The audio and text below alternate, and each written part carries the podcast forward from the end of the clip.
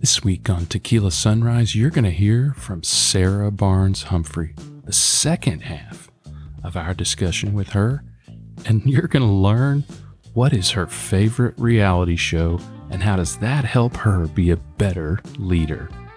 You're going to learn what this Shipz is all about.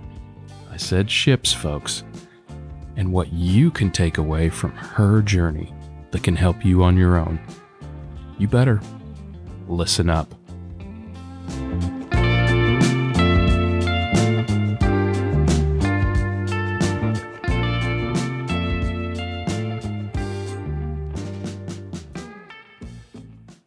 It's time to wake up to Tequila Sunrise, where unfortunately, without the aid of tequila, we open your eyes to how venture investing ticks focused on supply chain tech every single week at this unholy hour of the day.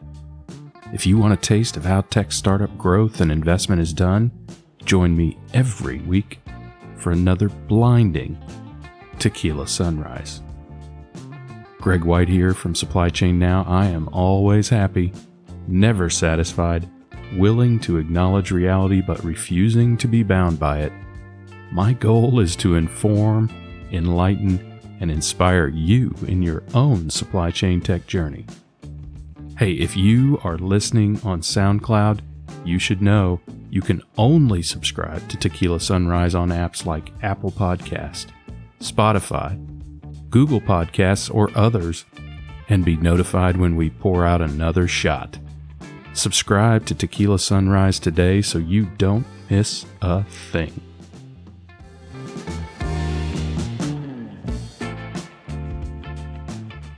And now for the second half of our fascinating interview with Sarah Barnes Humphrey, starting with what is her favorite reality show? I think I think the other one is I like reality TV. so a lot of my like my so downtime, how do you use that to your advantage? I, I'm using reality TV to my advantage because I think that it really showcases communication and it really showcases strategy depending on which show you're watching. yeah. And so I can turn that into a bit of advantage when I'm uh, doing my day to day and and figuring out new ideas too. I guess. What is your favorite reality show? Come on, you brought it up. You got to confess Big it. Brother. really? Yes. Big Brother. Okay. Well, it's it's all about it's all about strategy and it's all about communication and it's all about how you interact with people. I'm so desperate. It's a social experiment. I mean, you can't get much better than that. You've got 16 people in a house and somebody comes out a winner. And so your social game has to be on point and your game game has to be on point. But in the background, you have to be strategically placing people and planting seeds to get you to the end. wow. So I have gotten to the end of Netflix. So maybe I need to consider reality TV. I've never I don't think I've ever actually watched a reality show. Maybe not since the Osbournes. That was just straight entertainment. There was no strategy. I was I just know, watching right? Ozzy stumble Well, around. Some, some of it's just straight entertainment. Yeah. But my, you know, some of them I do get some takeaways. so I, I don't know if I would call that an uh, a dysfunction, but I can see it. I can see it at times being helpful and relieving. I mean, it is. It's got to be a Mhm. stress relief, right? Yeah. watch that. Yeah. Yeah. Yeah. Yeah. All right. So let's talk a little bit about about your job, if you want to call it that. You used a great term, in my opinion, when you are a founder, and that is obsessed. hmm uh, because Brad Feld, who is a prominent, one of the most prominent VCs, and I agree on this point, and that is that passion is not sufficient when you're Yeah. in a startup. Obsession is required. Yeah. And I just did an episode on Tequila Sunrise a couple weeks ago that basically said, yeah, you can have. Actually, what I said for starters was work life balance and startup have never met. Nope. And you can have work life balance if you consider work as 70% and life as 30%, hmm with about a third to a half of life being interrupted by work. If you consider that balance, then you can have work life mm-hmm. balance. You think that's a fair true. assessment? Oh yeah, that is so so true. I mean, listen, right now I'm I'm working 7 days a week. I get a couple hours off here and there, you know. I take time off for dinner. well, and you and, lunch, you have, and you have too. I mean, in a way, you have made work part of your life. I mean, Alan clearly Yeah. is contributing, right? Yeah. And and you probably learned that somewhat from your parents. I mean, that part of the reason that people have their kids in their business is not just because they'll work cheap, Yeah. but it, but it's also to have them around. I mean, in some businesses you would not be around. My wife's fam- my wife had a family business as well, Mhm. and she worked with her father as well. Yeah. Similarly, out on her ass at one point when her father sold the company, Mm. and she found out by going to the accountant to take him the books on because she was the controller, Yeah. him the books. And there, her father was signing the contract with one of their vendors who had bought the distributorship. So Damn. uh, it happens, That's right? hard. Yeah.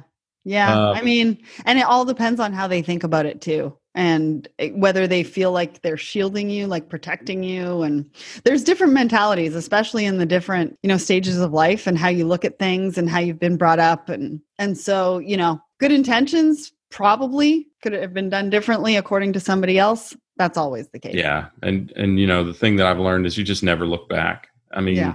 it is what Ah. it is. You always have to remember. You know, I worked for a company that was owned by a founder, and you have to remember four words: they own the company. Yeah. Right. And my favorite quote life is lived forward and understood backwards. Yeah, yeah, that's brilliant. mm-hmm Favorite.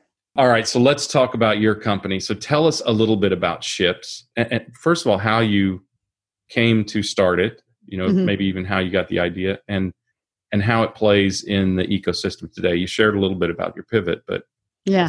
talk about where you are today. Sure. Yeah. So, you know, coming from the freight forwarding world, I know what you go through as a freight forwarder. I know what you do for free, right? There's a lot of things that freight forwarders are doing for free right now. But then, more importantly, the frustrations on the shipper's side. And when I was doing sales, you know, I was in front of mid market importers and ex- exporters all the time. And when the crash of 2008 happened, it changed everything it changed margins. It changed how people were were looking at their bottom lines. And spot the spot market drove everything up. Freight forwarders started quoting on everything. Hmm. and shippers started demanding it because everybody was complying.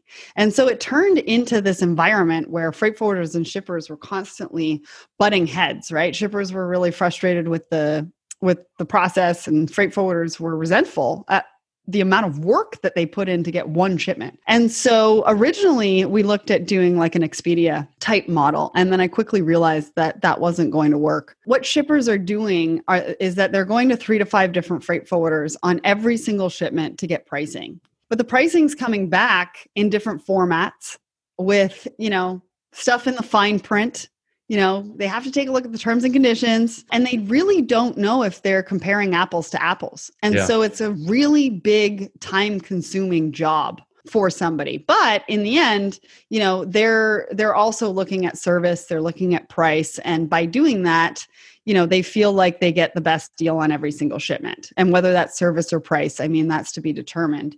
But what it also does is it only limits them to three to five freight forwarders. I mean, there's 40,000 freight forwarders worldwide. And why do you have to limit yourself? 40, And so, yeah, so I really wanted to take a look at it from the shipper's standpoint as to what were the pain points? What are they doing now? What can I do to better it so that they're not having to relearn a system, right? Because we don't want them to do that. You got to meet them where they are Yeah. and just make it better. And then for the freight forwarders, they're quoting on all these shipments and they're getting bookings 1 to 10% of the time. one to ten percent. Yeah, right? Oh, I get the frustration. Yeah, and then they're also acting like a bank because they're extending credit to the shipper at no fault of the shipper, but they they have to pay the steamship line and they're waiting 15 to 30 days to get paid by the shipper at the very least. And so they're floating like the cash flow issue is just ginormous.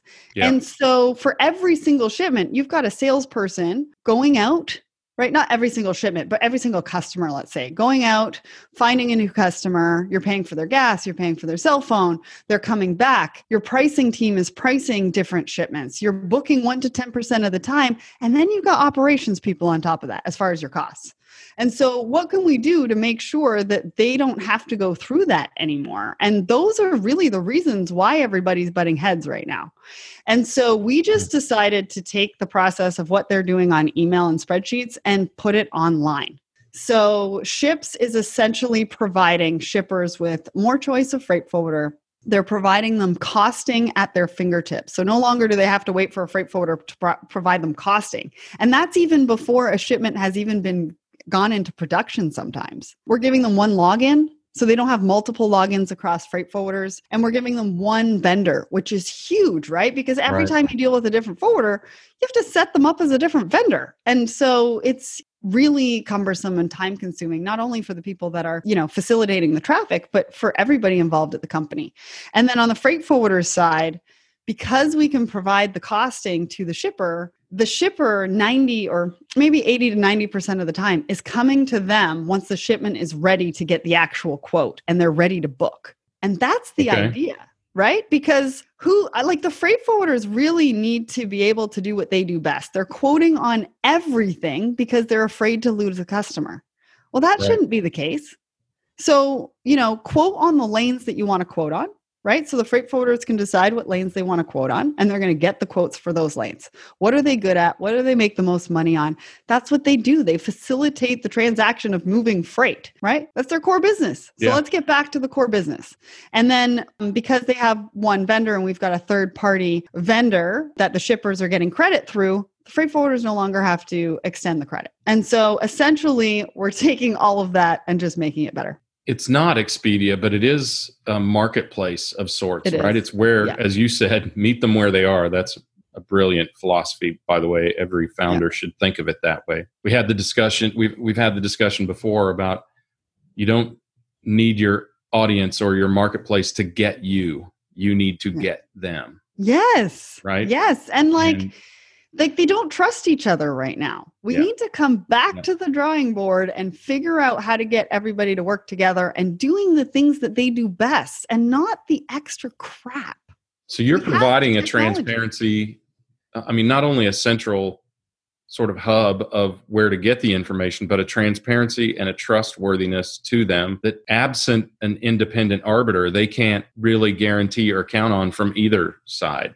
Right. Right yeah, that's that is a cool model, and it it has recently. And of course, you and I have talked about this for a year or more now, but mm-hmm. it has recently really struck home just how little trust, how little transparency, and how little even a contract means in the freight forwarding industry in the shipping yeah. industry in general and this allows every, you know this levels the playing field it allows everyone to see all the terms to understand whether they are comparing apples to apples yeah. I have to ask this question. How come somebody hasn't done this before you? Why why now? Why right? Why Shipz? Why now? This doesn't this seem like a problem that somebody should have figured out some time ago? I, yeah. I know you being in the industry have to feel that way. Right? Yeah, no, I absolutely do. Um, it's taken us a while because we've really built it based on feedback. And so it took us a while through research and development to really understand what we wanted to create um, and like you said create it for them not for us mm-hmm. you know there's there's some other platforms out there uh, one of them in particular focuses on posted rates and you know i th- although that's good for some when you look at the mid market and you look at the teams that they have which are non-existent right? right? It could be one person, it could be two pers- people actually doing this. They don't necessarily trust posted rates and they still want to get real time rates. So even if they're going for posted rates, they're probably still going for freight forwarders to quote on just to okay. see where that ends up. So they're still doing it. And I think the mid market has been lost in translation for a long time. I think, you know, the small to medium sized businesses from the research that I've been doing are really driving the economy and that's what's going to drive the economy into the future. And so they just they need to be supported. I don't know why it's not been done this way before. I don't know if it took maybe somebody who's been in the industry a while and has been on both sides, you know, the sales and the operations side. I don't know. I don't know what that is, but I do know that it's just something simple that just needs to be done to help help make that process better for both sides so you know it's funny you say that the someone who's been in the industry because I think so often disruptors come from outside the industry and sometimes Yes. purely from a tech perspective. But the value of certainly that is valuable. I call it the blessing of naivete. Right. You don't have the overhead, the burden of knowing the way it's been done before. Yeah. But but sometimes when you have only that perspective, you throw out the baby with the bathwater. You just Yeah. say none of this works. Let's just start over. And there is some element, certainly a valid portion of, of element that knowing the industry and having the gift of applying that naivete as if you are an outsider allows you to break through and Yeah. enables that a lot better. So that industry expertise becomes a really important part. You need a tech geek and you need an industry geek Yeah. right? I mean, you really need somebody who geeks out on this, right? Yeah. As well as that. And you've got that, right? John, Yeah. John's not that familiar, your co founder is not that familiar with the industry, correct? Well, he is, but more from a trucking and a courier standpoint. But he definitely knows the the software and the tech side, and so he's got a little bit of both, which is great. And I feel like if you do come in from the outside, sometimes it takes a lot of education to get them to where you need them to be as a customer, because you're not. And I'm going back to what I said, meeting them where they are Right. and ha- or having versus having them meet you where you think they should be Right. which in this industry is not an easy thing to do. That- yeah, that's right. And in, in a lot of industries, it's very difficult because you have to, you do have to get them. I mean, I think about the companies that I've worked for, started a run or sold or whatever. We were really good at that. And I can't say it was intentional on my part. My teams were always really strong at, Yeah. at that of getting the customer and making sure they knew that we got them. Yeah. And that is when you've broken through. When that's one of the best things, frankly, I think you can have your customers say is they get us. Yeah. I mean, Yeah. we we actually because you try to poll when you win a deal. Yeah. And um, when you hear somebody say, "We went with you because we felt like the technology was neutral," which was never the case. um, but, but obviously, we weren't selling very well. But you got us. So i if mm-hmm. that is the trigger point that gets you over the line, use it. Be it right. Yeah. Yeah. And the the amount of forwarders, right? Because we've got two customers. We've got the the importers and the exporters, and we've got the forwarders. And the amount of forwarders that have called me super excited about this platform and they've been pitched marketplaces and platforms over the last couple of years and some of them have tried them Yeah. but they're just like you get it like you're taking out our barriers like these are the things that my team it constantly comes to me and is like why can't we do something about this Yeah, that's critical. I, I'm really glad you surfaced that because that is a critical element. You need uh, you need industry knowledge to the extent that it allows you to see the vision, Mhm. but you need to exclude that portion of industry knowledge that burdens you and slows you down and makes you remain a laggard with the industry Yeah. as it exists today. Give us an idea of of who is an ideal shipper. Sure. Yeah. I mean, I kind of mentioned it before uh, when I was painting the picture, right? It's somebody who is going to three to five different freight forwarders on every single shipment um, to get quotes, right? I'm not, our, our ideal customer is not the enterprise. It's the mid market shipper that can really see value in using a platform like Shipz in the fact that it's really going to take what they're doing from a manual email process Mhm. move it all online to make it that much easier because like let's let's face it most shippers don't have a TMS right a transportation management system and so they're literally using email and Excel and they want a more efficient way to to be able to get in front of freight forwarders and get quotes and you know really move their shipments and get to know people on a platform and keep everything in one space right? So for each shipment all of the documents are in one space. All of the messaging center of you going back and forth with the, the freight forwarder is in one space under that po under that shipment and so that's the ideal client on the importer or the importer the exporter side and then as far as a freight forwarder i mean really the freight forwarders come in all different sizes Right. and we want to work with the freight forwarders that are looking to gain more business through the platform are looking to reduce the amount of quotes that they're doing on a daily basis On spec, quote- right? And Yeah. quote on the stuff that they want to quote on you know and really find customers worldwide. Because again the other thing is is that we're you know our choice is very limited to where we are. Meanwhile there's so much out there worldwide you know like a, a american company using an american forwarder. I mean yes traditionally that's that's what has been happening but there's a lot of forwarders out there that can handle different parts of your shipments that can do it differently depending on your requirements and you might not know that they're out there Let me address a shipper. So a shipper is going to be a mid-market, depending on what your definition there is, but Yeah. it's going to be a brand manufacturer or a Yeah. retailer, Yeah. or are, are there other products yeah Yeah. Interesting because that is a huge and hopefully growing portion of the of the organization and I- and I think as reshoring and nearshoring occurs that's going to be a, f- a dynamic that's in substantial flux and that's Yeah. going to create disruption for those companies. The simplification of this process seems really really valuable to that market. yeah Um, absolutely if you if you think about it on a wider front not not just even the problem you're solving what are some of the issues that you see these mid-market shippers and freight forwarders facing today? You know a lot of there's a lot of time spent on each shipment that they have to move. I mean if you consider somebody working with their purchasing department to decide on whether they want to purchase that product from that supplier or not they need to know all of their landed costs Mhm. and so they go to a freight forwarder and they ask for the pricing and what it is right now so that they can inflate it to put it in within the cost of the product so that they can figure out what their total landed cost is. So that alone takes a long time, right? Because the forwarders may not have all of the pricing on hand potentially depending on where it's coming from it might not be a lane that they that they're good at and so they've got to source the information and so you're looking at anywhere from a couple of hours to 48 hours just for that to happen.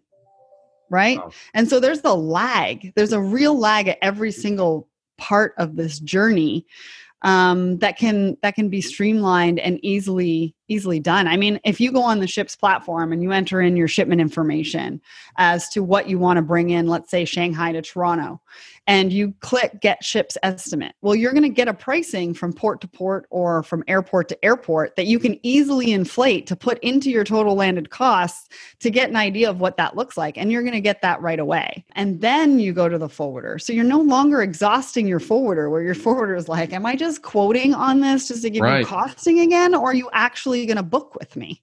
yeah and i could see that becoming burdensome for the relationship right at some point Yeah. Have you outstayed your welcome before you give them or do you give them enough business to make it worth their while to do And it that? happens all the time. yeah You know, and, and some shippers are like, I don't understand why my freight forwarder won't give me a price or why they take so long to give me a price. Well, did you give them any bookings lately?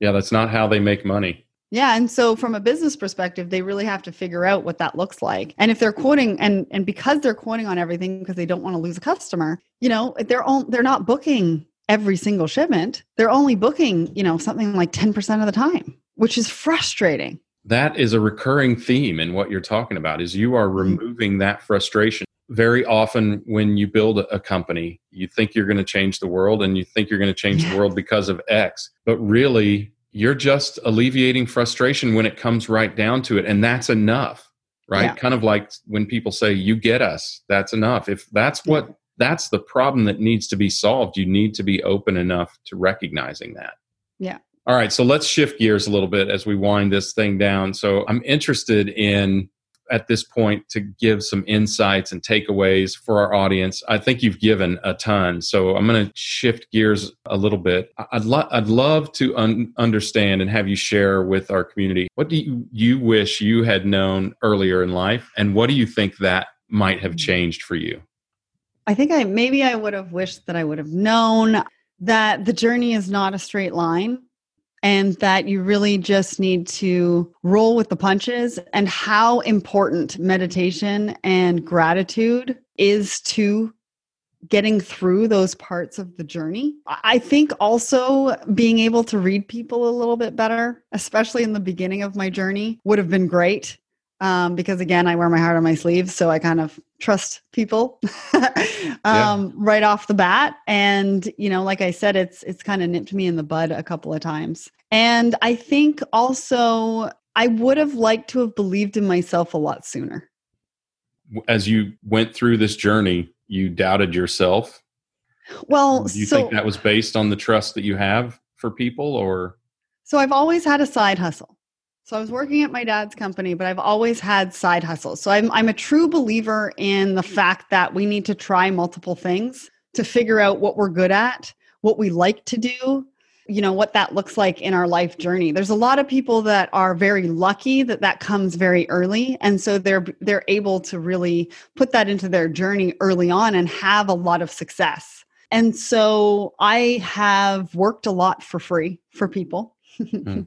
um, really trying to figure that out. You know, I've I've done consulting for women in business and you know different things like that. And although it gave me a lot of experience, I feel like I might have gone out on my own a little bit sooner if I had just believed that much more in myself to know from i mean looking back on the last couple of years and what i've built and, and what i've been able to do since those doors closed and i was out on my ass if i'd have known that a little bit sooner i might have taken that leap that much earlier in my journey it's interesting and I'm not saying this is exactly what you did, but this makes me reflect on this. It's interesting how many times I have seen people give away their time to try and build something that will eventually make them money.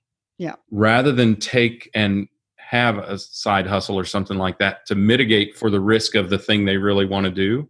Yeah. Rather and and make money make very little money either way rather than go all in on something mm-hmm. and be able to put 100% of their time into that thing i think that yeah. is that's a really important recognition to have because people will value your time at exactly the value you put on it and yep. if you and put a zero value on it what else would you expect them to do right mm-hmm. i get it done it you do it i mean even as an investor you do that. That's a really good recognition. I think that's something that that is a great takeaway for our listeners right? Awesome. I, I think if you do you know it's okay to give away your time.